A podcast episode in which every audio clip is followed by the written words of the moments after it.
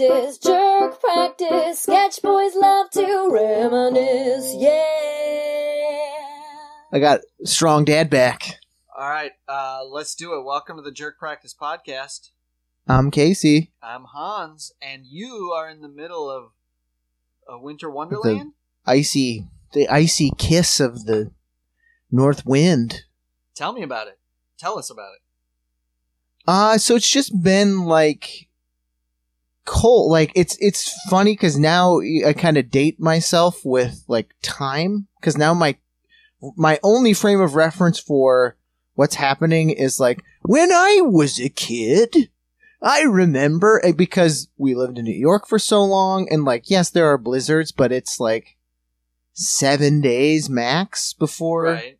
stuff starts to melt or they're able to get stuff out of the way or it breaks for a day. So now it's just been like like teens cold for a month. I mean, I looked. I have uh, our hometown, Watertown. I have it on my weather app or whatever, and I'll scroll by. And Meg or Meg was looking actually, and she was like, "You know, at six a.m. it's going to be negative twenty nine degrees." Yeah. in in Watertown. And of course, like, what do you think? I what do you think my answer was as a classic Watertonian, classic Midwesterner? Uh, what's the wind chill on that? Boom! I go, yeah, it's not. No, it's that's not even windshield. That's not even windshield. Because I like people in Windshield. Columbus are now like I think it's hit a record where this is the most amount of snow they've had in like a lifetime. Yeah. Wow. like since they had to dig wagons out of things. So I am now like the font of knowledge because it was like, oh, tomorrow's gonna be ten, and I was like, we got to get that app out, check that wind chill, and they're like, oh no, it's one. yeah, you're the bearer of bad news. You're Jack Frost. no, I am really am Jack Frost. oh man, so you're more. I would say Columbus sounds like it's more snow than cold, right? Yeah. Whereas, Well, like we'll talk to my parents in Watertown, and they're like, ooh, they just they just have the cold now. It's just yeah, cold, dreary grass now for them. just And- sharp. Negative twenty is nothing to shake your fist at. Are you? No, never. No, never. But I see that it is wild.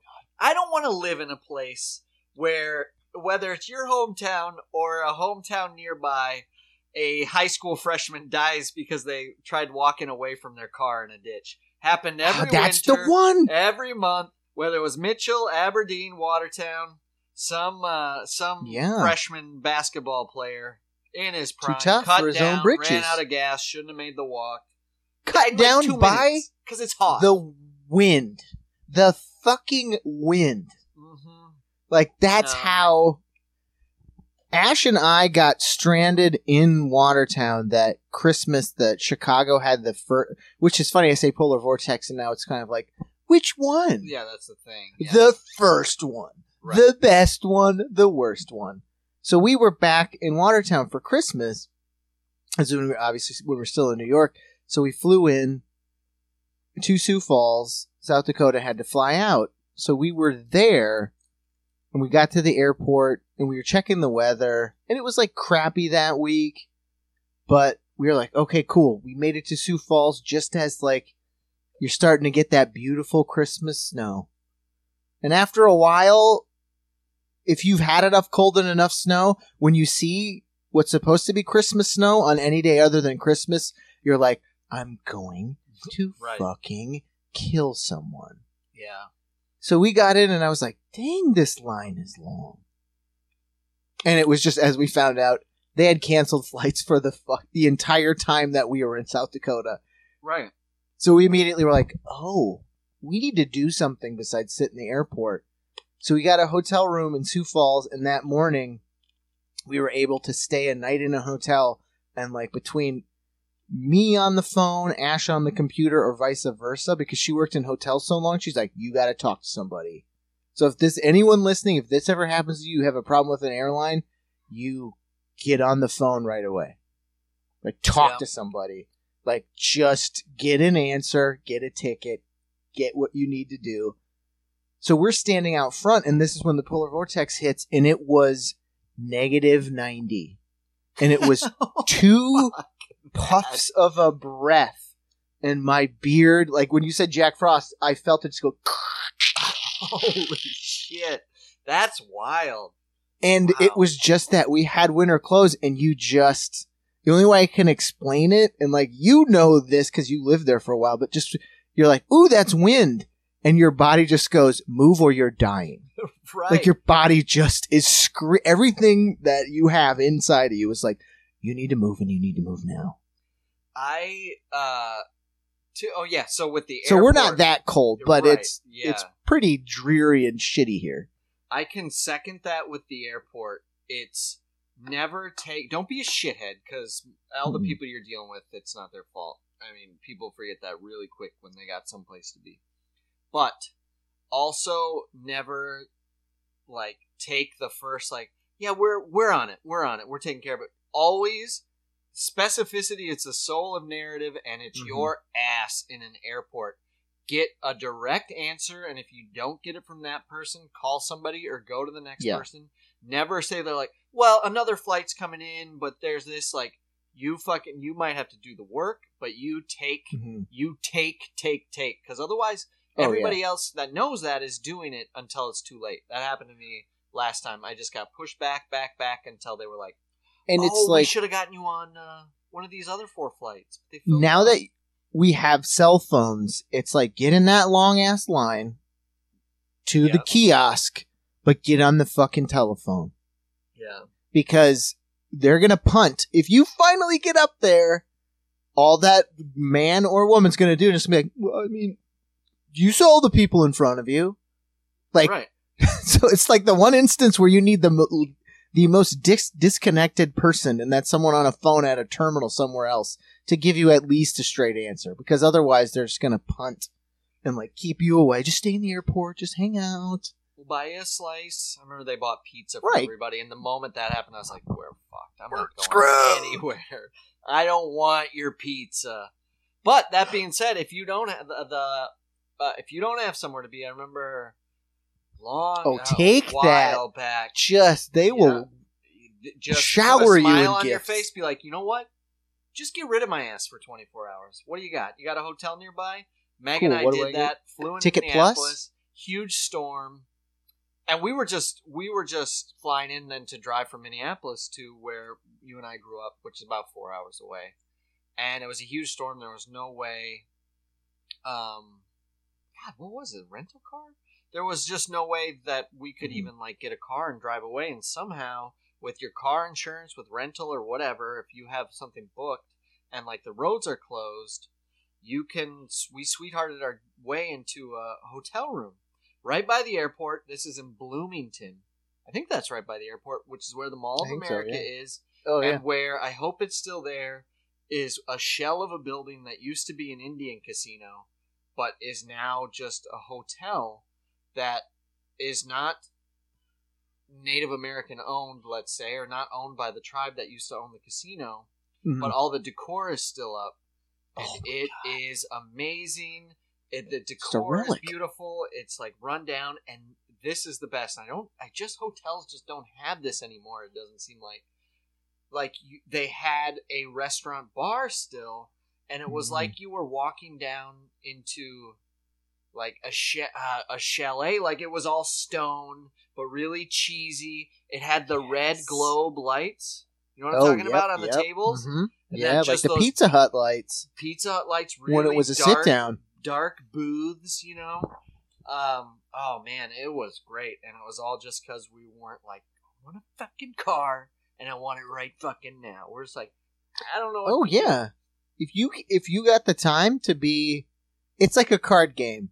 Don't be the first one to take it, but if you can see a line and need people, wait two or three cuz they're going to pay you to not get on that airplane. Just ride it out cuz what's the worst? You get on the airplane, you go where you got to go. Just just wait a few hands and then go I'll take it plus I need a hotel. And they'll go, "Okay, you got it." I learned that from my when we went to Germany and we flew back and there was just an issue with the flight. They had actually just like overbooked or something. And he's he's an international business guy. He traveled for work and all the time, you know, for the longest time just through his his work he had that crazy like Delta Platinum bonkers. Oh, sure. Like Yeah, you yeah. know. Was Um, he get the Admiral Club? Like, is he one of those guys who gets to go to that cool side room where I'm sure they can still smoke cigarettes? Oh yeah, he had whatever that and then some. Like he had the like, we'll give you a ride off the tarmac. The room off the want. room? He and and part of his, uh, I don't know why I would go into like it was such a sweetheart deal. I love like like um sweetheart deals on like uh what do they call them like parachute golden parachutes or whatever when you're leaving a company and da da da.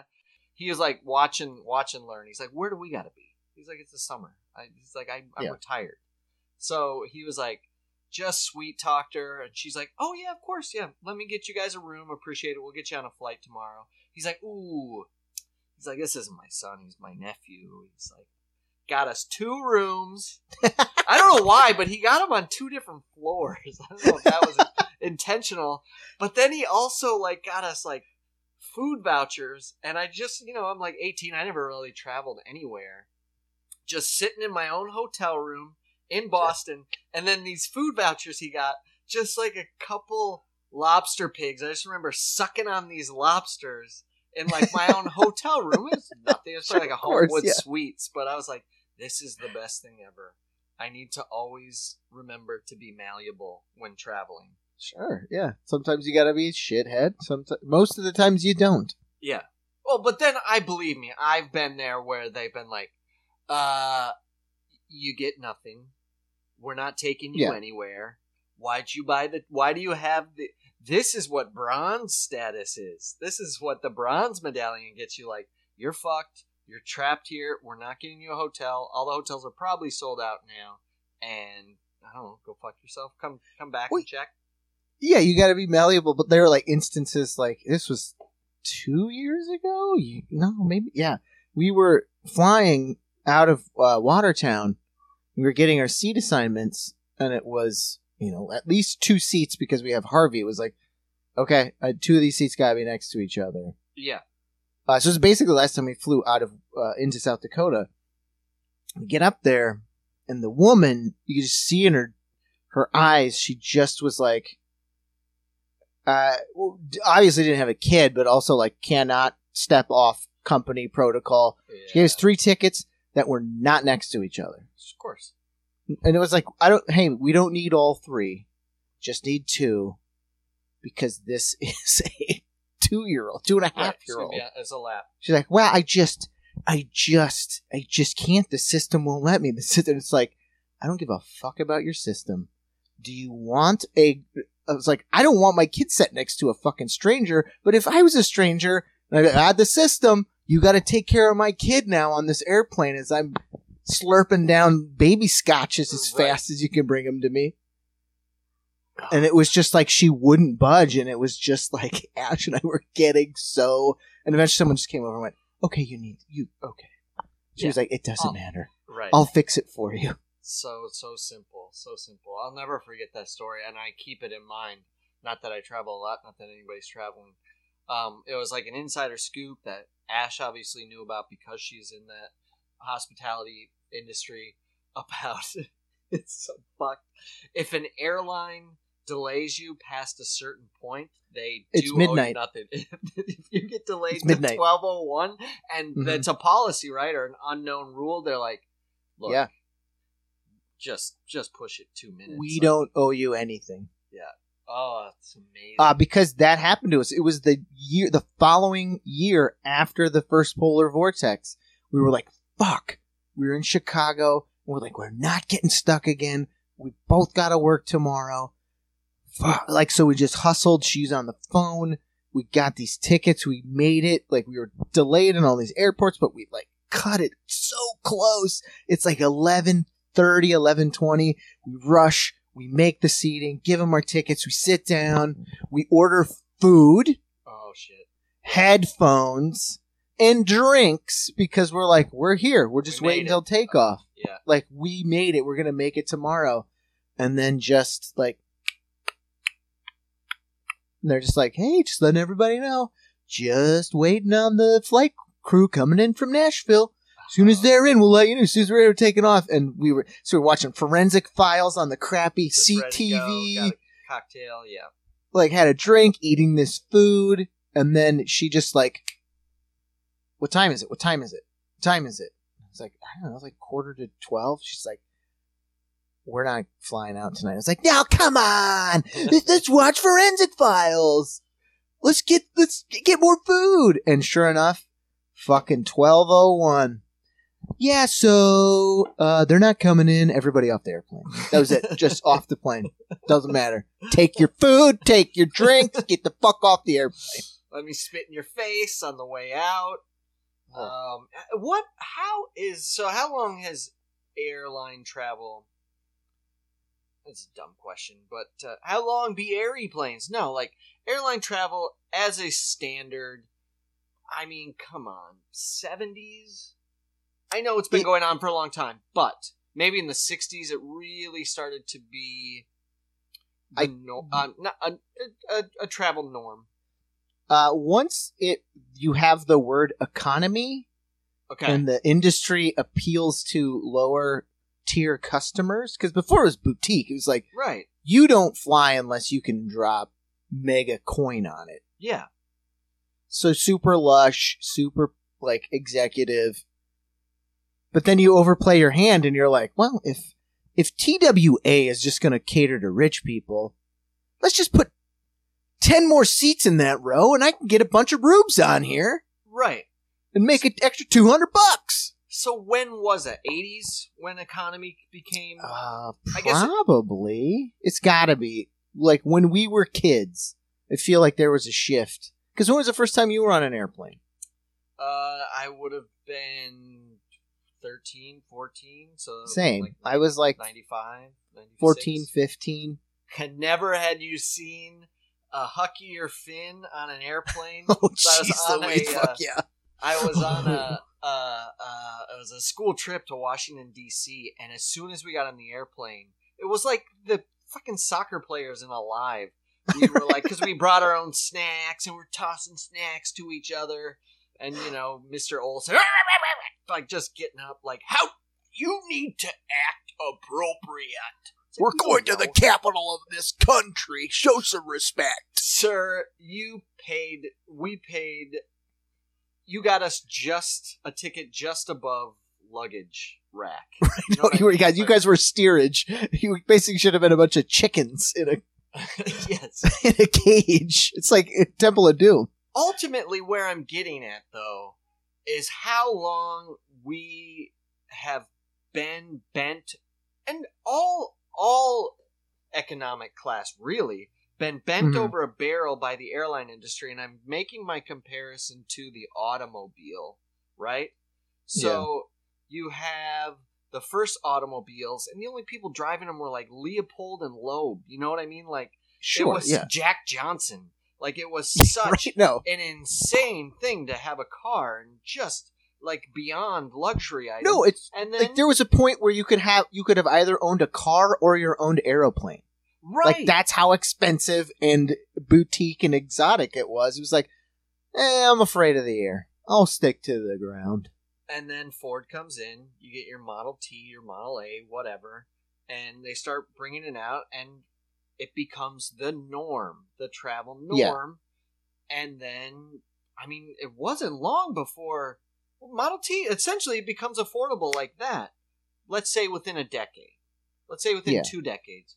What the fuck is going on with air travel where they just have this uh, John Paul Bundy headlock? You know, like, what is it? Like, where I get, like, there's this cost ratio, but mm-hmm. ultimately, I guess it's just because I'm, I'm an idiot. It's because not everybody can fly an airplane. Although I just heard a story this week where it, they did a survey and like 65% of pilots said they've fallen asleep uncontrolled while flying airplanes. And So then it was like 28% said when they got, woke up, their co pilot was still asleep. So it's like, that's. Everybody, get your crack your flight simulator out. I think you're gonna eat your words because I think most people could fly a fucking airplane. Right, right. It's yeah, just- I had a few Bud Lights at the bar and then uh, just dozed off. Sorry, somewhere over Peoria. I love that scene in um, what is it called, Flight, where Denzel Washington Mhm. plays the um, alcoholic, and he comes out and he's like Mr. Cool Pilot. I love it so much because he's standing by the bar car and he's talking to people and he's talking to the stewardess and he's just he's like the air. He's like the slick Rick airline pilot. Mhm. The entire time he's talking, he's one Just sneaking handing opening these mini airplane bottles. He's one handing them as he's talking. I'm doing the motion, and he's leaning over a cup and he tips it over so like a magician, like he's palming some some balls. Yeah. He's pouring like four of these airplane bottles in his drink, and then he leaves. And that's ultimately spoilers. That's ultimately how they like link him. That's how intense they are with trying to blame him for this airline crash is they are able to monitor how many airline bottles of booze are sold to how many Oh, remain and they're like well there's four missing Skyy vodka bottles where did they go yada yada. anyways i just um what the fuck why is it so expensive to fly I think they I think they've kept the margins at the maximum. Like Okay. the like the the payout is still big. Like if you're an airline executive, you probably still make a shit ton of money. Like those guys aren't having to downgrade. right I don't know. I really don't know. Because you have to pay for your fucking everything now. Well, yeah, that's what I'm saying. Like it, it's. It, uh, I sound like the biggest. Pe- like, how come the airlines are so expensive? No, no, no. I'm trying to trying to come up with like a point here. Uh, like, it's not just that they're expensive, but it's the opposite model of Mm-hmm. uh, Anything of the transportation model. Like, the Yeah. more and more people utilize it, the the more profit there is by having maximum users. Therefore, the Yeah. price goes down because you see that price point. More people use it, uh, Which it- means it you get more flights, out. which it means balances there's- out. Right.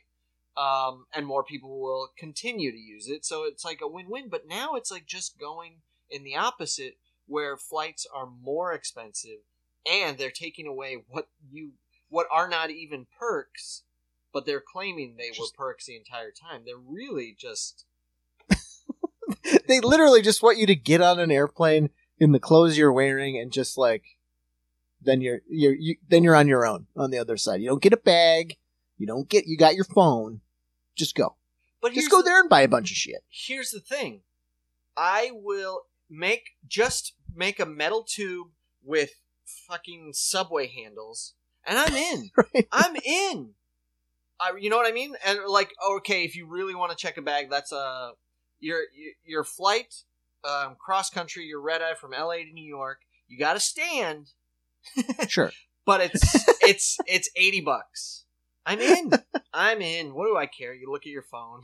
I mean maybe they got they got little seats on the side. It's just like a subway car. All right you lucky to get a seat. Maybe you trade you know but like i'm down. isn't that how it all like cross country travel started? Because wasn't it like TWA was the only one allowed to fly across country, and that's Okay. because they were like military. So the only people allowed to like not allowed, but the only people who had access to fly from California to New York were if you had your rucksack on your back and you're going to Fort Hood from. gotcha So then you literally are describing those big old troop planes where they hold onto the the nets. well yeah that's all right yeah that's what i'm thinking you see it all the time with those military planes and they're standing to to come on out they are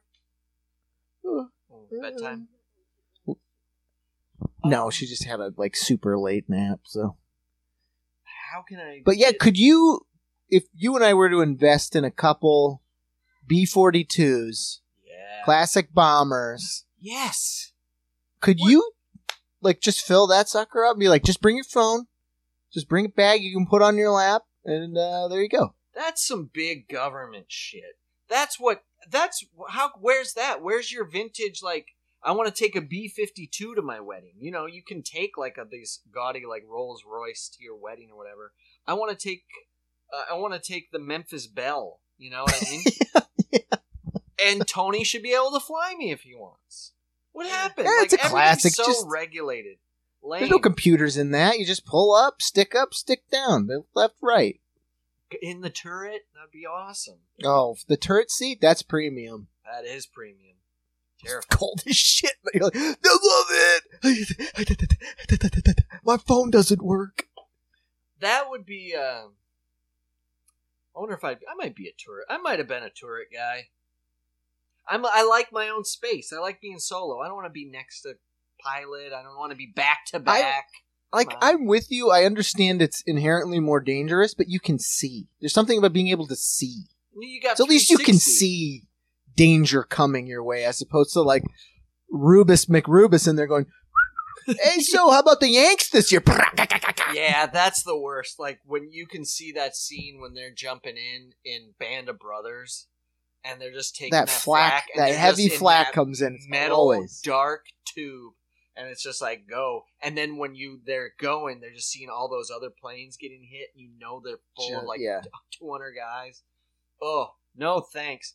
But I guess if you're in the turret, you got the you got the window, you got the Falcon window, you got the 360. But I guess those Germans are gonna right for your right Oh, between your yeah. eyes. Damn. But pretty that's the thing. If that plane's going down, you're going down too. Yeah, so it doesn't matter. It sort of Might- go back be to, like, the catch 22 aspect of it in that because in that book that was the whole point is like these guys are like one more flight baby one more and then i'm done and they kept up in the flight so Oh, at least yeah, you're in the plane Yeah. what's what's scarier to you staying in the plane flying through that heavy flak having to do it again or the jumping out and just being like okay if i make it i'm done That's a so. I don't know if they ever showed this, but I, I've read it. Um, wrote that amazing book, D Day? Ambrose, maybe. Um, probably yeah uh, so I think, I think, and I just, it's just, uh, I, I'm gonna be old man this whole time. I just, our generation. I hope we don't have to fight Hitler, man, because we're so screwed. Uh, anyways, that's that's another. no they make drone controllers like xbox controllers hansi it's fine Yeah. we'll be fine Well, you know what? Then, then I want to get.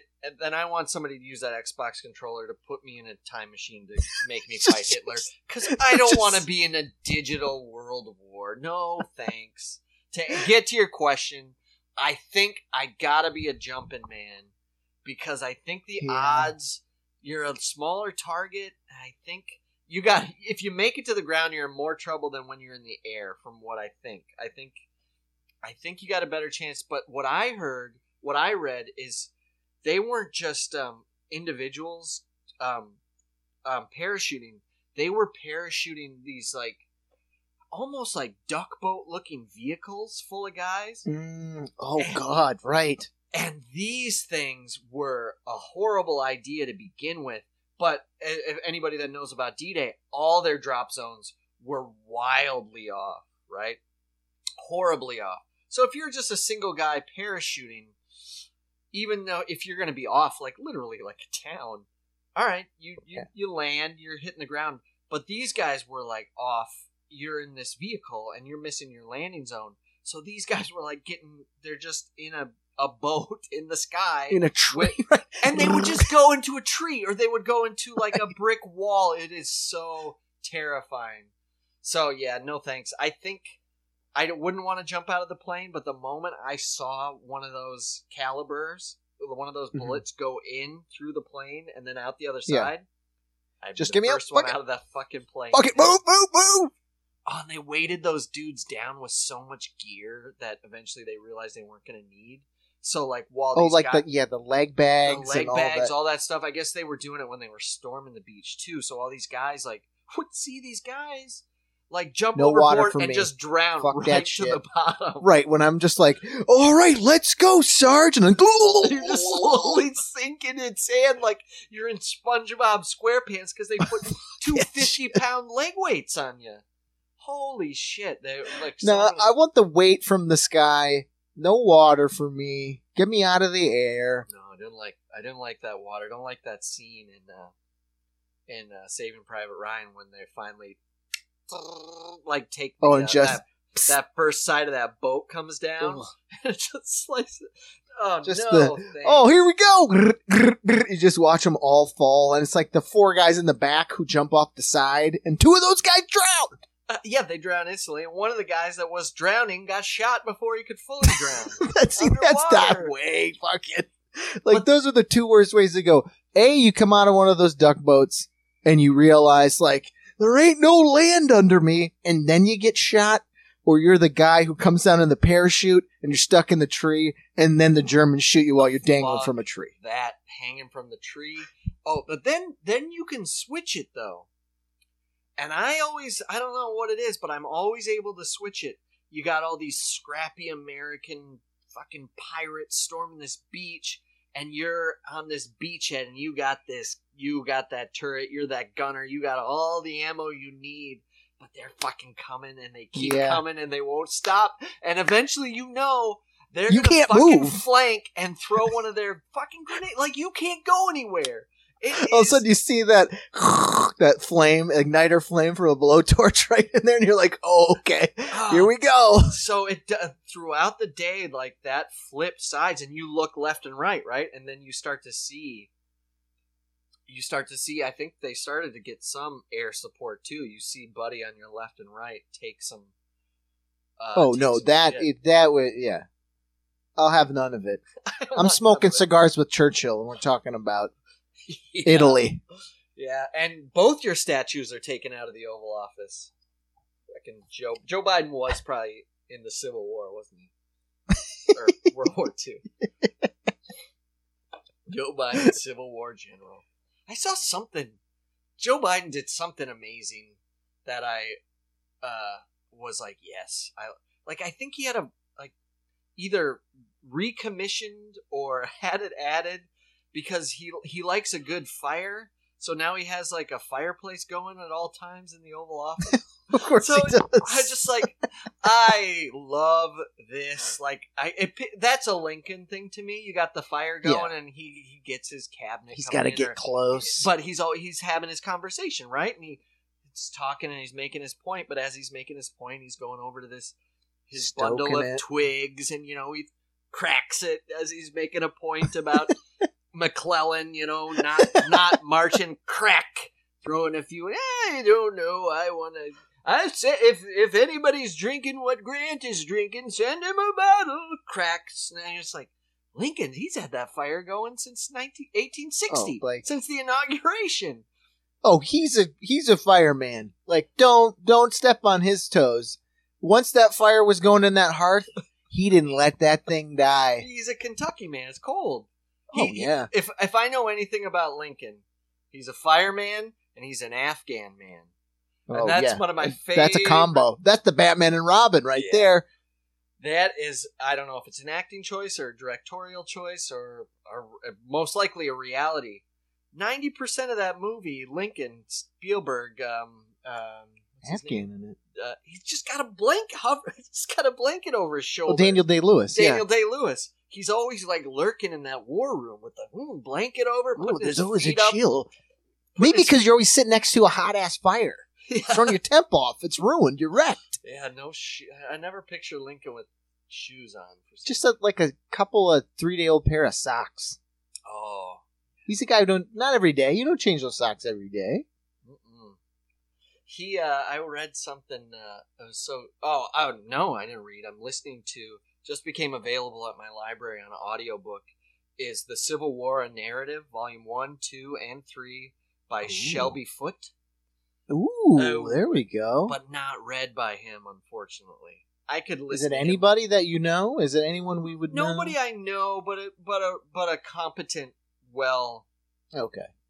you, you can get a good audio you can get a good narrator you can get a bad one this one this guy's pretty good but um lincoln would constantly have to be telling people about um, mary todd like what was he he's just like basically he's al bundy he's like listen kid i gotta live with her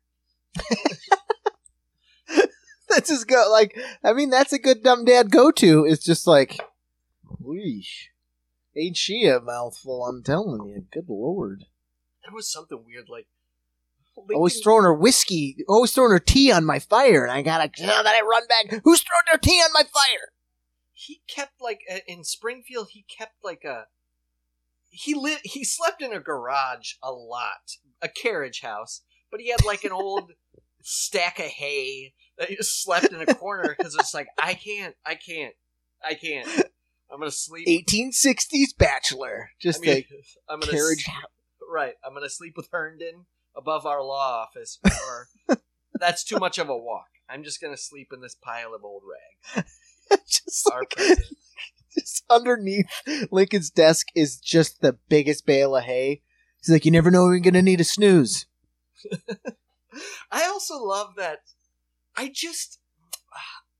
He's I'm like gonna, a polecat, that guy. I'm gonna chalk this up to legend, cherry tree style, because I just, mm, it just seems to maybe if it was the 17th, uh, 18th century, 1700s, maybe. I know Lincoln was poor, but he was Mhm. also industrious, and there's all like he, they're like he used to like to write and do his arithmetic, but he would do it on the side of logs and then shave that side of the log so he got like a blank slate. Put his. I just I don't buy it because you know what? That's an in, Yeah. that's that's an insane thing to do. I think Lincoln would mm. just beat a man over a stack of paper, like like fight Like, like a man yeah. for honor. Like I'll fight Like you you for can that get notebook. paper. Paper was a thing. This is not like ancient Egypt where like it took two weeks to make three sheets of papyrus paper. Right. I don't. I don't buy. I always picture him with that old log in his lap, And scraping. That's always my aggregate. Is like, yeah, like kids are different in time because on the podcast we've talked about different things we read and the idea of adolescence is a very modern construct. But like kids are lazy and shitty. yeah. Like even Abe Lincoln, like to shave, like a to write on a log is difficult, but then on. to have to shave it down just to like finish your your gazintas, it's um, seven goes into eight. and he uh It's too Oh, much re- work. remember, but I don't know. Write it in a- the dirt. There's a story about how there was like a a rich old farmer that lived down the road from Lincoln, and he had books. You know, they taught. The I there is Oh, the something so rich and um, fulfilling about hearing about our ancient, our four, our forefathers, our American forefathers, and how valuable books were. I just love it. It's like gold. So he would go to this farmer's and borrow his books. And one time he went and he borrowed, you know, the Bible or Shakespeare or whatever. And something happened and he knocked his glass of milk onto it, unbeknownst, because he was, you know, sleeping in a Too into the yeah. and he ruined this book.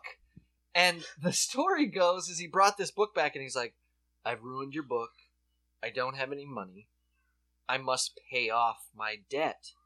And the guy was like, All right, looked over the book and he was like, You need to work for me for nine months or something ridiculous. and Lincoln was like, Well, he's got me there. I think It was a book. I think he's taking advantage, but I'm a man of my word.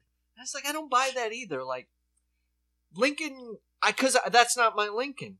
That's not my Lincoln. Like my eh, Lincoln has some, you know, he has some spine. He's not gonna fucking plow your field over a book. Throw that book in your face and say, Right in your "No, I'm gonna mow your yard this weekend. Maybe next weekend." Well, go fuck yourself. Keep your books. I'm gonna burn your house down. That's my Lincoln. I you and you know I'm a fireman. you know, like a good fire. I can get it going. No, love- I'm with you. It's like even like using like Flintstone, like even if you're that, if you're gonna take that as fact, okay, like that was bandied about in the community of like you can write on a log till you need to shave it, then you got to shave it. Those type of people also know how useful slate is. right. Just get a piece of slate. You can find it in a riverbed. Yep. Yep. It's also good to make crude weapons, and these strike me as crude weapon people. Oh, yeah. Absolutely. So just like, just find a big old piece of slate. All you gotta do is pour water on it. but there was Clean. some- there's something else though. Like I think his mother or his beloved stepmother, one of them died. There was something called like milk poisoning at the time, and it just turned out it was uh, what was it? It was just like it was infected milk. It's like botulism Ooh. in the milk. Oh, sure. Yeah, yeah, because yeah. they were like So it was horrific food poisoning.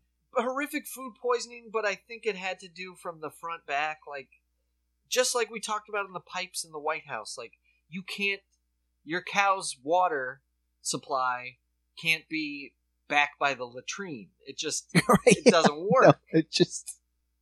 Why is he so sick? So much old sickness, it's crazy. Uh, oh yeah. So, anyways, Biden keeping that fire going. I don't know if it's true or not, but that's that's the way I want my president right now. I'm I saying want that one's going in the book. fires, just fucking warm as milk, boring. A fireman, because you know you got to keep a fire going. Like he doesn't have time to wreak havoc. Or, What do you think about? He throws in one of those old timey, old timey pots in there on the stick, makes you some some unbuttered, unsalted popcorn that you're forced to eat. You know what? Very I, husk huskful. I'm picturing him with a nice, uh, with a nice kettle. No, no, I picture him. He's got that frontier back bacon, just the all fat Oh, bacon, just- oh, constantly yeah, yeah. moving it around, slitting around. I, I picture him as a bacon man, maybe taking a bite when it's still too hot, can't help himself. He's got that smell. Yeah, He's got to slurp it. It's so fatty. yeah. I think Joe Biden could. I could see him being on the Oregon Trail. May, he's a dancer. uh, Biden with wolves, dancing with wolves guy. he could. He could manage. He could manage. You wouldn't think You live off hardtack and fat ba- fat back. Maybe. I yeah. You just see, you know, he's got that like shine. He's got that political shine. But I wouldn't want to see him roll his sleeves up. I feel like he's the guy who gets you to go on the trail, and then when you're halfway through, you're like, "This motherfucker all he does sit by a fire, eat my bacon, sleeps in, yeah. doesn't No, know anything about oxen. He can't caulk a wagon to save his life." Start a hell of a fire though. That's when he comes in handy. That's that's the only thing. You know, you'd freeze without him. He's always lagging behind because he doesn't want to say goodbye to that fire. I just, it's such a waste. Oh yeah, he's always the guy heating the stones at the end, putting them in his pockets. Weird guy with the hot rocks stones, in his oh my. God, yeah. He's always got a oh. hot potato. oh, yeah. Keep me warm. Oh, Oh yeah, he's yeah he. Don't you dare try and use a starter log in front of him. Ooh, that's a bridge too far. Yeah, And I gotta say this from a person who just now recently, after a whole summer and fall of lighting fires and having very, I evolved. I'm not in the. I don't think I'm in the Lincoln Biden realm of fires, but I think I got it. Yeah, yeah, sure. Went from like caveman learning, where it was just like Ashley and Harvey were like, uh, we're gonna go inside because this is taking so long, and all you've done is create a lot of smoke, and everything stinks. Yeah, yeah, that's right in your eyes. Two, like we watched a lot of barbecue shows, so I was like, okay, if you like stack the logs this way, Mm-hmm. You keep a good fire there. going. But then I, you know, I was like, they do that because they want charcoal. Like you don't get the the classic fire. You don't get a nice fire to sit by. Yeah, they just want cinder. You just ash, Get hot coals. So I just had a pit full of hot coals. it Doesn't do it. Finally got it down. I get the ratios now. I think. You gotta do the water Watertown method, which is just a couple of Goodyears on there. A couple Goodyears, a bottle of old cologne. Oh, my lung, I'm sure our lungs are. That was four years of high school of every weekend, every other weekend. Where'd all the tires come from? It was no idea. tire fires. It's insane. It is an insane thing to be. It's, it's like it's like we grew up in Fury Road. The- the sheer amount of The- burning tires and There was plastics. our buddy Tim. I won't say his last name, not that he would care, but he had like a property out on the outskirts, a few miles out and in, just in the middle of nowhere, which was an old family property, and it had a in starting in uh, 1998, it had a Mhm. full size barn on it. By the time I graduated in 2001, we had slowly chipped away and burnt an entire barn on his To- family's yeah, property to the point where they're like, no, it wasn't a working barn, but It would have been That nice was like- to have it expensive. Like the, the people pay money for that for of reclaimed, wood. Oh hell yeah! that barn wood. Yeah, hooligans. Like your great grandfather built that with his own yeah, hands. and that, and how about that? Yeah, yeah, Well, I burnt all his tires too. yeah. yeah, they're like, and you salted the earth with your tire fires, so nothing will grow here. All that water next to it is just slick with the black film. Nothing but just shards of Mad Dog 2020 glass. And, Oh man, oh my god. it's a fun spot. yeah, was, it was great. I just and it was uh it was lawless. Like it was so interesting how when we would, and I'm sure people can relate, especially if you're from like rural small towns, where you'd find your way to party is you'd have to go on the outskirts, take these back roads, and you'd find an area.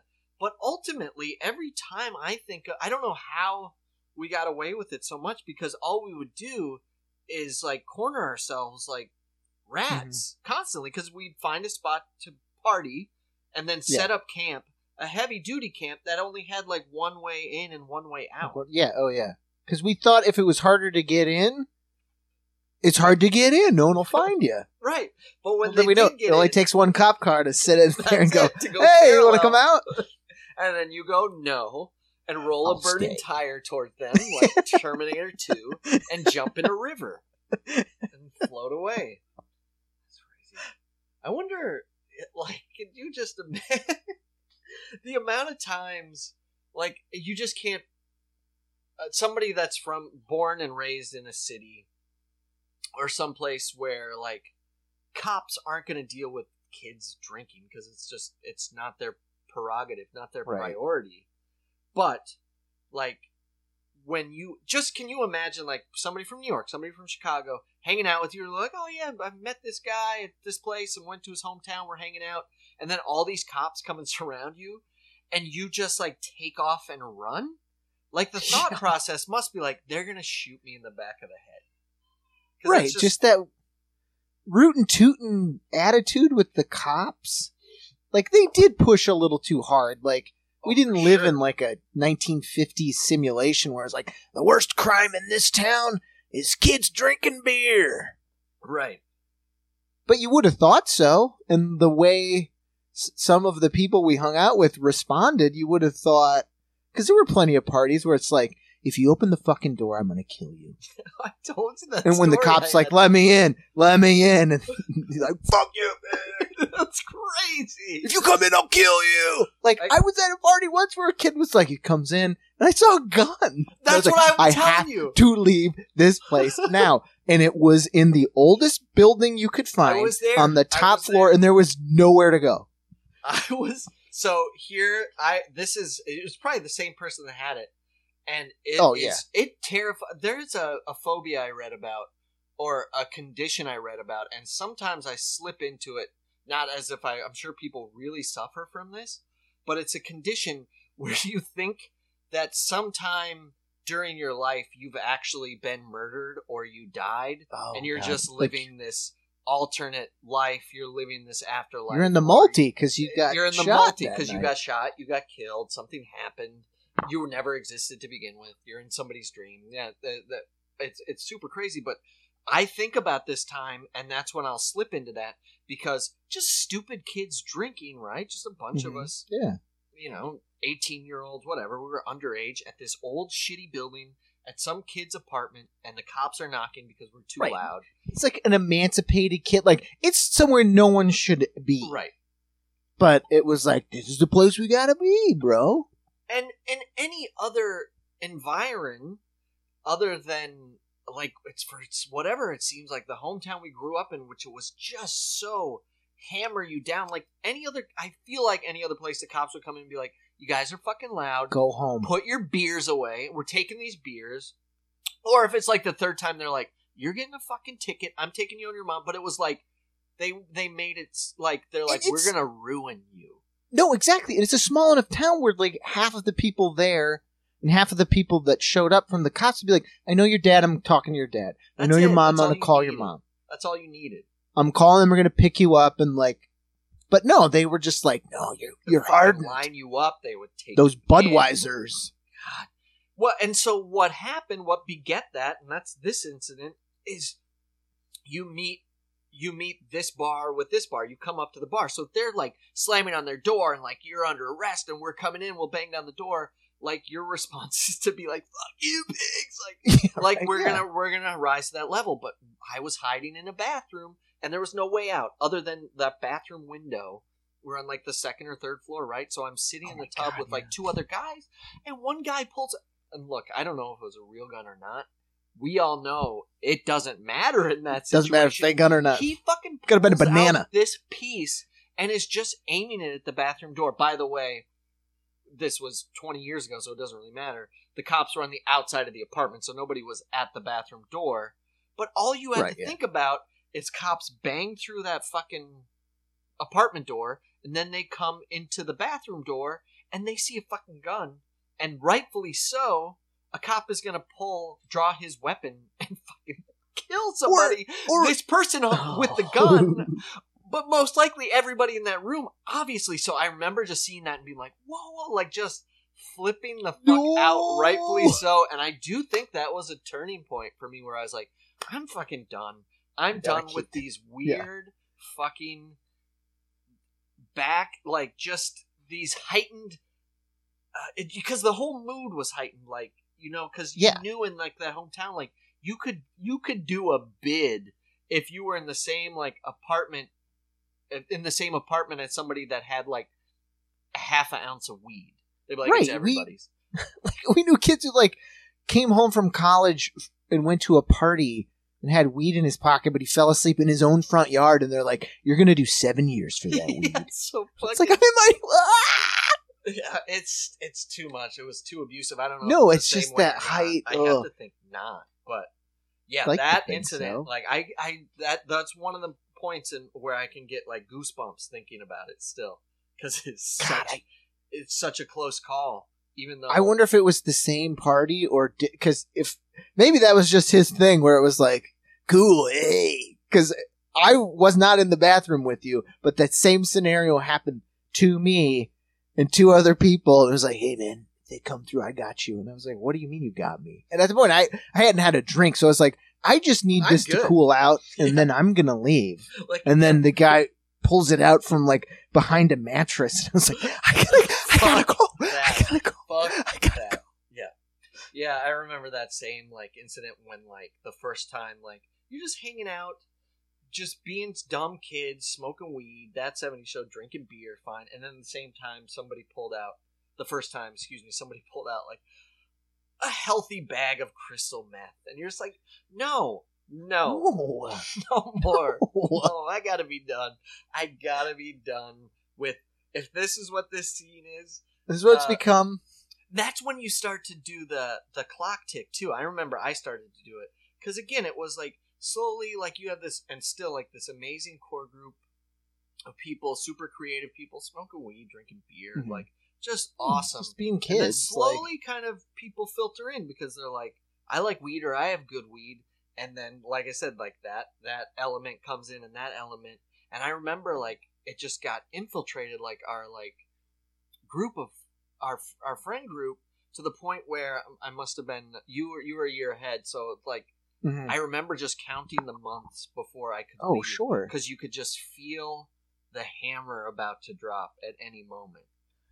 No, and it's kind of, it's just like, it's like you were talking about that guy coming off the duck boat.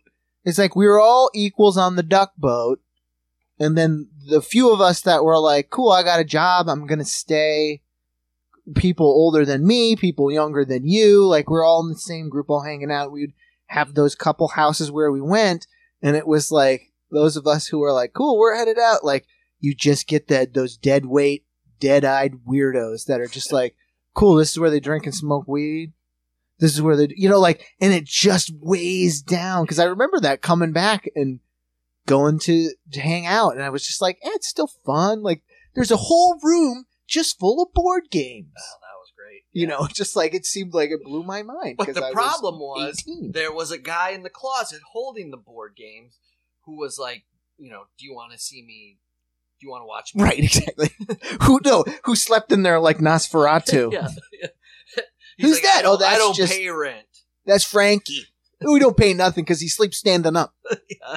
And he's got the best nugs. Do you want to play Warcraft? Oh God. Nah, I'm Yeah. good. You want to shoot craps in the toilet with me? I'm good. I'm good. Well, one night that's pretty fun. And then you end up, you know, taking his taking his cigarettes, and he's like, Right. "Nick, I'm gonna kill your sister." Or there's a giant trash can full of stuff and you knock into it and he's like, You spilled the garbage, you piece of shit! Oh yeah, that's Get out of here! And just like, Whoa, hey, whoa, hey! yeah, Pick it up! with your mouth. It's like, what did I do today? I remember. Well, the jungle in here. Oh my god! There. you Remember where the old um? Oh, this is getting inside. Doesn't matter. There was an old trailer park, and one it moved from it was either this apartment in this crazy old building, or this house in this crazy neighborhood, or now Yeah. it was this trailer that was, and each one got moved because, short of lighting a match and destroying that hangout, it was decimated. And then you Yeah. go to the house and it's decimated, just party like crazy, and then go to this trailer and it's decimated. Um, I just remember at this trailer, like um, we're hanging out, and that's all it took. Like these guys were older, like too old to be hanging out with like fourteen year old skate skater kids. But when they were fourteen, they skated ten years Sure. ago. So And they hung out with the dudes that- that, were yeah, 10 years older than them. bond. And I just remember it was something like like we went in and all it took was somebody to say like, "Oh, you guys had a you guys had KFC because he saw like a bucket of chicken." And he's like, "Yeah, motherfucker. I eat fried chicken." And he's like, "Oh shit." That's it. He just took the bucket of chicken, put it over his head. He's like, "Here's your fried chicken." Put it over his head and like shoved him, you know, into the next room for no reason, just because that guy has been stewing for five years in a trailer, just fucking waiting. And then he just said, "Nobody fucking. All I have is this chicken. All I have is this chicken." Is he making fun of my my chicken, my meal, my favorite thing? It's all my only thing that I have, and now you've soiled it. Just, ooh, I do not like. Yeah, people just ready to go. Just that tension, and it does. Like, it just. There's that weird balance, and when you like, I know, I'm sure everybody has that when they go back to that like friend group. I remember going back to Watertown for a wedding, and it ended up having a bunch of those older kids that were like two or three years ahead of me, but all were in our same skate group. Yeah. and it was it was like oh cool i remember all these dudes growing up hanging out. It's just like weird weird even weirder. Because one guy was like you know they got tunnels underneath the city of watertown. And i was like oh yeah you know like the old bomb shelter at the high school. He's like yeah but no connected to here and here. And they they run humans. And i was like oh jesus christ. out of here. it's like i gotta go That's nobody's fault, man. Like, it's yeah. If you it happens to everybody everywhere but Yeah, if you're in a place you don't want to be, eventually that place, as Patton Oswalt says, you become a rat in a cage, and that place becomes yeah true the rat catcher cage. holding a stick poking you, and you go fucking out of your mind. And it's hard. It's hard, but yeah, absolutely. I'm I, I get intense thinking about it, and I just I wonder that that was just I guess the element. It's it's not. It's the ele- I want to say well that's the element I inserted myself into, but I didn't. Like I said, like just like magnets, like it just we we attract. we attract you try to people. tread lightly, but then you just get intense. And I was like, it's like the, the Uncle Buck thing. Is it the hat? Like, is there something that I do that I don't realize that just like just anger people? Yeah, yeah. No, you're absolutely right. Oh my god, I thought about that in a long time. Um, Well, I got a quote that will tie this whole conversation in together, I hope so. Yeah. uh, and it uh, it only befits someone of pure Watertown Hill Jackie DNA, which is my daughter. Ashley screamed at her today, and she went, "Did you just spit into that book?" Oh, that's funny. I was like, ah, good stock, premium stock. Perfect. That's So- some Watertown stuff. Wait, wait, wait. So Harvey was spitting in a book. She has this like, she has this thing now where she'll drink water and just cheek it, Love it. swish it back and forth, and nine times out of ten, if she takes a drink of your water, it goes right back in your water. So then you need to get a new water. She Lincolned you. she Lincolned me. Uh, so no, she just was doing that, and we were, and of course because we were like Harvey, don't Harvey, don't. She she didn't, but she had a little, like a one of her books with a little finger puppet in it. So it had a receptacle, and she was just like faking it. So Ashley was like, "Did you just spit into that book?" And I just That's perfect. We have, uh I tried not to laugh really loud because it was funny. I was like, "It's funny, but not mad." but you're not on the other side of it. Yeah, that was that was your wife. Uh, my daughter's getting into this thing now. It's like mm, getting a little too, a little too cocky because she'll just go. Oh, there's some. She go. She'll go. I want to watch TV in the office. I don't know. We're not ready for that. She goes. No. Now you say sure. yeah, I got plenty of that. Like, no, no, no, wrong, wrong answer. Uh, but that's A couple great. mafiosos on our hands. I know. I mean, that, there's there's the competence. There's the competence you should have. Yes. What else? We, how was your Valentine's, man? Uh, let me think. That was we're a couple days after. Meg and I, we're the we're the we're the scum bums, and we don't do it intentionally, but we're the guys who go, we don't do it, but we don't say it like that. But legitimately, we we'll get a, like a little something. Like she, she, Ruby got me a little something for herself. She got me a Pez dispenser for herself, and Sure. a nice little card.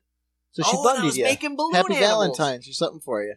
Uh, a buddy of mine I work with got me this bag of balloon animals. Excuse me, balloons to make balloon animals. Never done Mhm. it before. It's got a little instruction sheet. Everything. Doesn't matter if you're making a dog, a hat, a flower, a sword. Big old ding dong. Every Big ding dong, yeah. ding dong. Constantly. At one point, Ruby just had. She was just running of around with two dildos. dinks. One dildo on her head. I was like, I just can't do it. I would follow it. I was like, I think this is gonna be a dog, and then one part would slip out, and it was just It's something. yeah, The something. D and the O. I got that part. I just But uh, yeah, just the noise it made when I was putting it together, like just my poor dogs. It was just the perfect screech. Just they're just shaking. They just hated everything about it. So yeah, our Valentine's was just that a little gift, a little something here and there. You know, we're just chilling. Meg's today is Wednesday. Meg officially has to go into prescribed prescription. Yeah, prescription quarantine tomorrow, but because Oh my God, due date and yes. everything. So you know, we spent a little time. She got out today and kind of went to like uh, this cafe we like that has outdoor seating, which is crazy to think Mhm. about. That we, you know, the whole world's like under ice and we have the ability, but she got to sit outside and do that. oh, that's amazing. How about you? I heard you guys. Uh, you, there's a restaurant you got got to go out. Yeah, we went out and got some seafood hmm early, and then it started to storm insanely. So we are like, yeah, let's pack it up and go home. What else did we do? We wa- watched a lot of kung fu movies. Ooh, you got any good recommendations? Old, new I- platforms to watch them on? What do you got? It actually, it all started. I saw a link, and it was like Quentin Tarantino was on a podcast. I guess the New Beverly Cinema in L.A. That's his, right? which is the, the theater he owns, he had done a podcast and it came up on a Reddit movie thing. And some guy went through because he was on a podcast just about kung fu and listed every movie that was referenced in it. And it's like, like 80 movies. So I was like, oh, wow, that's cool. And it was just one of those things in the back of my head. I was like, never really got into that. It always seemed like something I wanted to do. And then it turns out I needed to I wanted to do some research for something I was working on, Uh-huh. and I was like, I haven't actually watched legit kung fu movies. So I listened to the podcast, which was fun, but I was also like, I have no frame of reference Sure. for the movies they're talking about. So I was listening and like working and like taking notes, and it turns out a bunch of them are for free to watch on Amazon. Amazon Oh, Prime. okay. Is this like the Shaolin Knights, those movies kind of thing, or So it's like a lot. link it? Yeah. uh two of the ones we watched that were good one was called five fingers of death Okay. which if you are familiar with the marvel character iron fist marvel basically stole it from this movie Interesting. uh fantastic and then there's the other one we watched the uh, five fingers of death is like a bad print so it's fun to watch because it's like you got a really cruddy vhs Love it. uh but the other one we watched was uh chinese boxer Okay. which is like a great print, super cool from like 1973. Uh, and one of the one thing in it towards the end, they kind of referenced it on the podcast. They were like, "Oh, it seems oddly prescient." Some of these movies. It's because the hero in Chinese Boxer, um, like goes through the kung fu training and like does his fists in the iron ore. So he's wearing Yeah. these like gloves, but when he goes into town to fight, because most of these movies are, which I was like, oh yeah, duh, historical frame of reference. Bad guys are always Japanese, Of course, that makes and they sense. always Yeah. are like karate masters. So it is that like visual, like sort of ballet kung fu to that very rigid, strict, like it's karate, it's punches and short kicks.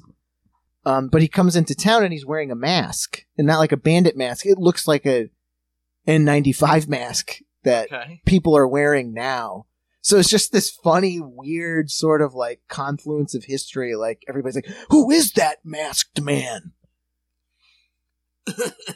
uh, right now, that's like the like so. It's just that like aesthetic of that mask looks like the masks everyone wear now.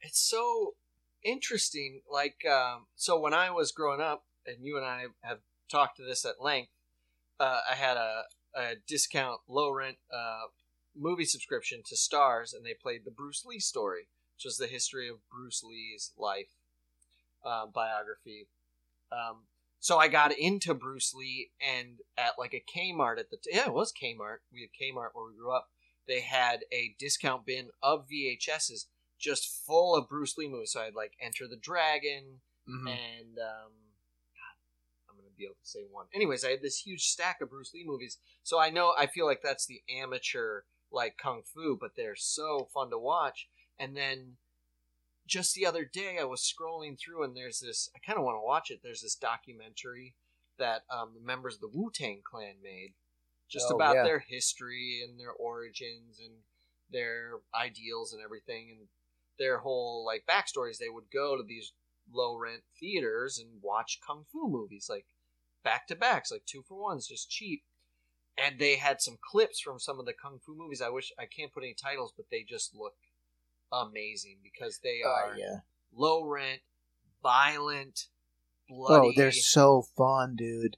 yeah, It's just straightforward and I haven't gone through the list. I made a list and I I'll text you because I was going to text you as we were watching them. I was like, they're all for free. And I was like, Hans can be the cool uncle and show his nephews all these crazy kung fu movies. And then I went, maybe that wouldn't make him cool anymore, but you know, like they're just fun. It's just straightforward, no gimmick. It's just rides the surface as far as story. So you can't judge these movies on story because all they do is give you enough story to get you to the next cool fight. Yes. fight scene, set piece. And they reference a bunch of the ones that I know Wu Tang like, which is like Eight Diagram Pole Fighter, and um, I guess Masters of Shaolin. I have the list. I haven't gone through it enough to check to see if they're what's on Amazon and what's not, but uh, there's are a ton. There is. So I a, got some uh, deep cut references for people if they're interested. I got uh it's perfect. So I was I should have switched to that when I saw like how visually and exciting that was, but that was right next to a little show. Get you this. I'm I, I was gonna message you, but I lost my phone in the garage and it was a was a terrible two hours. My wife was like, settle down. I was like, it's not here. Our counters are black, my phone is black. The earth is black. Um there's a little show called uh, GBPJ. You heard of this one yet? No. It is Gary Busey, Pet Justice, Oh my god. and it, Amazing.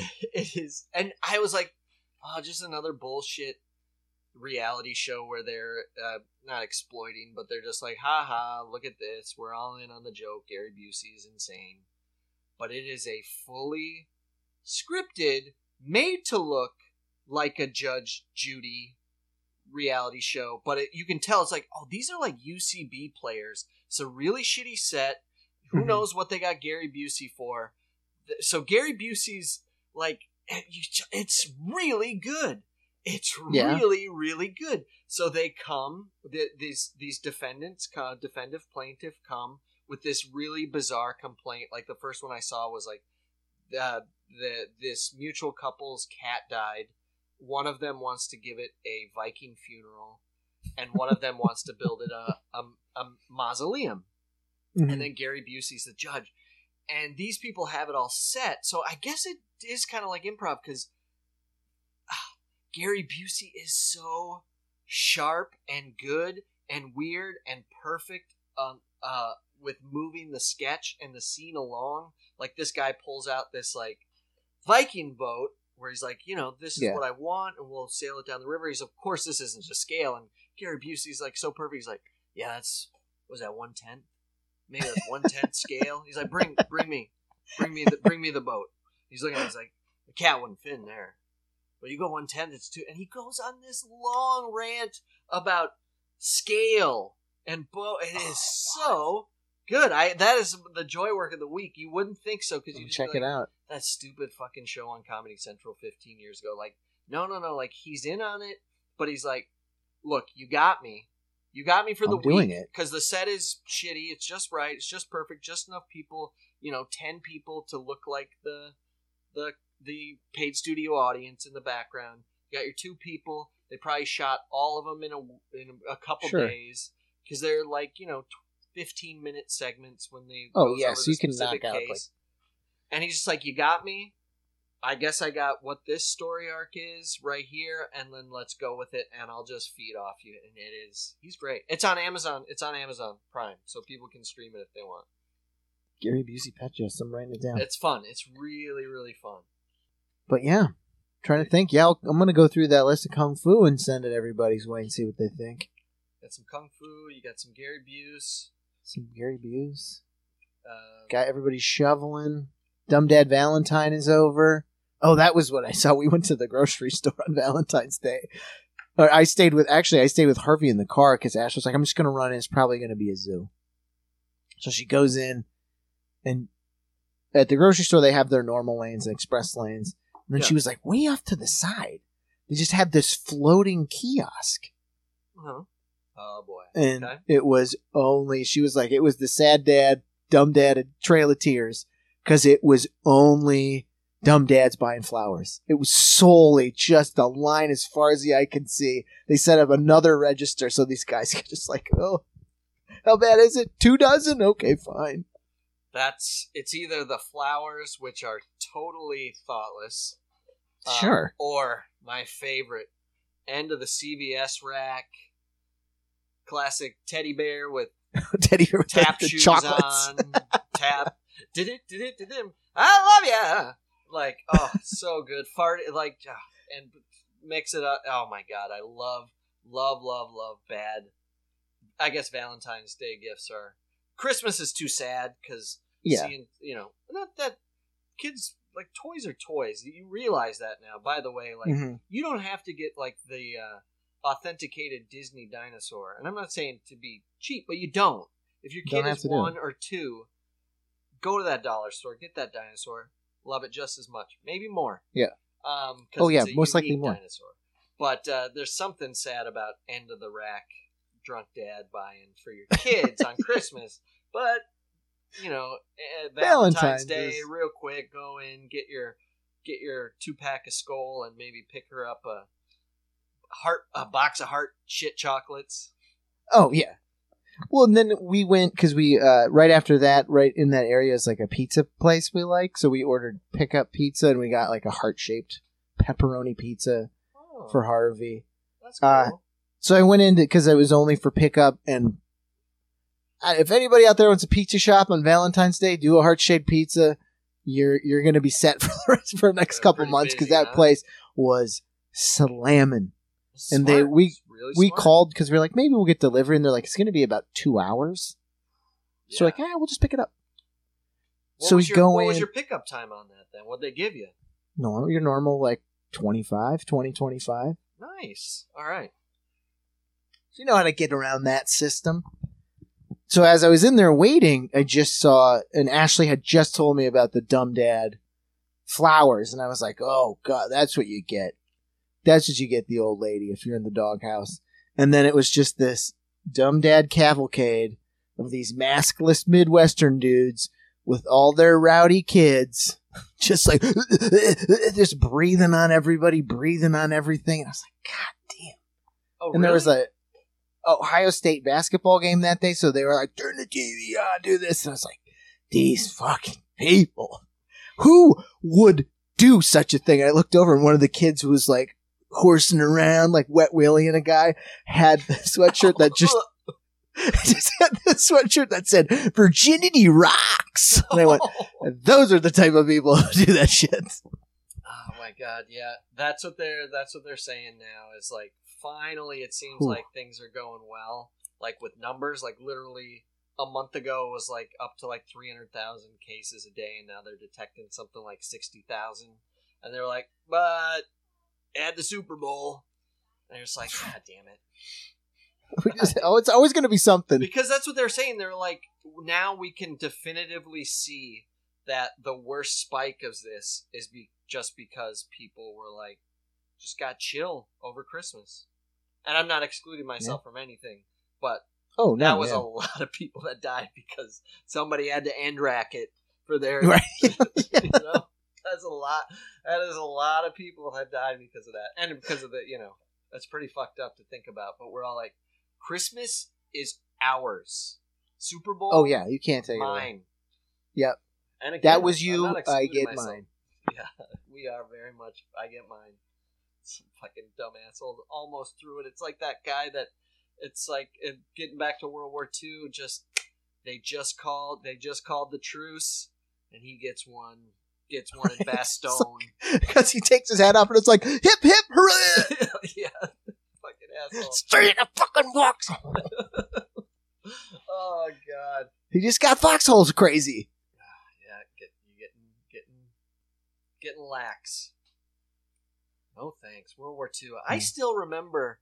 You can, you can we can we can wind down. I talk about like uh, one of my. I must have been four years old, and I had a dream where I was running uh, circles in Iraq, Desert Storm, and I remember just waking up and I just I was exactly like you said. I was just like. I, I remember I was like, uh, for some reason I had fallen asleep in my parents' bed. I remember everything about it. I remember the dream, Mhm. running around in this circle in Iraq, in the Iraq War, in my in my desert my desert Oh yeah, your desert camo, and I just brand new woke up and I had exactly like you said. I just went, no, thank you, no, thank you. That day when I was four or five, I decided I would never serve I in the never military. Sir, I will never was, fight I was die like, for I my won't country. serve my country. Never, never. That was scary. I remember that. I'd never forget it. That that yeah that that dream maybe saved my life, but it definitely definitely noodled my spine for these last thirty five years. I always had bad eyes, so I was like, eh, I never really had the desire. But I'm like, I'm so close to 4F, you can taste it. Like, I'm like, just, here's my arm, shut it in the door. I'll kiss your brother to get out of this fight. Oh yeah, yeah. There, but I, I, you know what? I'll always, I'll always fall back. I was like, that's it. Give me a, give me a, give me a Hitler. I'm in. Saddam, go fuck yourself. That's not, that's not enough sizzle for me. That ain't my oil. I get my oil from Alaska. Not anymore. I know. Uh, J- go have a conversation with Joe. He's cooking a fire. He's got something to tell you. As he's pumping oil into his own fire. Gonna- I reverted the pipeline. This baby's never going out. Just his oil fucking fire. That's what I want to see. In Joe Biden's America, I want to see a chimney on the White House. An old classic brick chimney. Stone. Yeah, just rough hewn stones from the Potomac. Oh, yeah. Give me that and a bowling. Bring the bowling alley back, Joe. Bring it back. Make it a big giant shuffleboard. I'll settle for some shuffleboard. Shuffleboard. Let me think. If I can we bring it a full circle back to Biden. If I were Joe Biden and I were bringing a sport into the You White gonna bring back the rink? We going roller rink, Harding style? Oh, maybe. I was thinking maybe he'd do a little fucking. So there's a lot other than Washington, who didn't do a lick of exercise his entire life. He just drank sweet wines and ate cakes. But John Adams is rumored to have taken a dip every morning in his birthday suit in the Potomac and have meetings swimming down a river naked.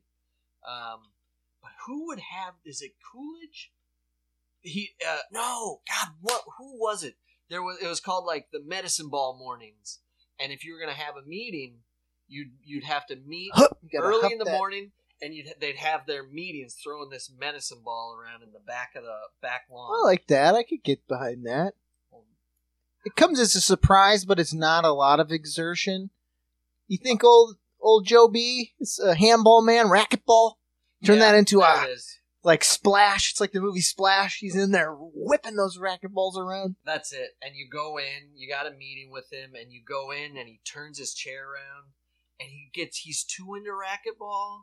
So Oh, he's yeah, he got the with shark. glasses on, like, headband, no. wristbands, shorts, just too stinky. Like you know he's got a shower in his oh, office, Yeah, but he's, he wanted you to know he just had a hot session. right now, he's session. saving it because he might need another game in. So you can't shower between every match. So you just stack the matches up and take one shower. He does a racket spin when he's making a point. He's like, Oh yeah, just spin it it in that grip. Oh yeah. Oh yeah, no, but the racquetball rackets they had a Oh, yeah. uh, they had a just helicopter. a wrist a wrist Yeah. a wrist uh what am I trying to say wristband or whatever. So he's just spinning that rack. Yeah, he's a racquetball pickleball man. like it's a six gun, but it's just a big giant racket. yeah, racquetballs, fires, absolutely. Designer jeans, I think maybe. Oh yeah, he's got a He's got a cuts. Crisp- boot cut. pleated. Those are pleated every morning. You could cut your toast on the sharpness of those jean pleats. Wait, wait, you wait. pleated jeans? Oh, or have you he's not got a sharp, crisp iron. Iron Line. pleat down the jean. I Oh, guess okay. what is that? Crete. I guess it would he's just got be a, a crease. he's a would- crease. oh But yeah. His pleated jeans, we got a lot to talk about. Although Obama had a had a nice set of high waisted jeans, and more power to him. He was ahead of his time. Obama should have been serving us milkshakes at Champs. Yeah, right. Presidential pin, pleated jeans, sh- short shirt, He's got the the necktie. That's just the zipper necktie. He's chill, baby. half a head shaved, half not shaved. Got his Uh, Animaniacs windbreaker. Um, fruit stripe gum tattoos all up one arm. It's not really gum Is that the president? of America. Salute. of veggie burgers. Well, all right. hail to the chief. Hail to the Started chief. With presidents ended with presidents, Uh-huh. I think, with a nice long rant about airlines and our old friends. distant, distant friends. Yeah, well, I guess uh, we love you and there's nothing you can do about it. Keep your guns on your hips. Keep your guns on your hips, and if anyone asks if you spit in that book, you say no. Unless you're from Watertown, you always say yes. That's right. And don't work it off. Bury it. No, don't. Exactly. Linking it. Somebody stole it. Let's go find him. It's let's get him. Jerk practice, jerk practice. Sketch boys love to reminisce, yeah. He engineered the fortress himself. The damn thing's his child. He'll defend it till his every last man is gone. He is not Coming out, rationally. you old rat! That's what that's what Ethan Allen called out to the commander of Fort Ticonderoga in 1776. Come on out, you old rat! Uh, of course, there are only 40 odd redcoats at Ticonderoga, but, but there is one Ethan Allen story that I'm No. very partial to. No, you're you're going to tell a story. I don't believe that I can bear to listen to another one of your stories right now. I need the B&O side yard schedule for Alexandria. I asked for them this morning. It was, don't care it wa- it was right after the revolution, right after peace had been concluded. And um, Ethan Allen went to London to help our new country conduct his business with the king. The English sneered at how rough we are and rude and simple minded and on like that everywhere he went. Till one day he was invited to the townhouse of a great English lord. Dinner was served, beverages imbibed. Time passed, as happens, and Mr. Allen found he needed the privy. He was grateful to be directed thence. relieved, you might say. now, Mr. Allen discovered on entering the water closet that the only decoration therein was a, a portrait of George Washington. Ethan Allen done what he came to do and returned to the drawing room. His host and the others were disappointed when he didn't mention Washington's portrait, and finally his lordship couldn't resist and asked Mr. Allen had he noticed it, the picture of Washington he had. Well, what did he think of its placement? Did it seem appropriately located to Mr. Allen? Mr. Allen said it did. His host was astounded. Appropriate? George Washington's likeness in a water closet? Yes, said Mr. Allen, where it'll do good service. The whole world knows nothing to make an Englishman shit quicker than the sight of George Washington. I love that story.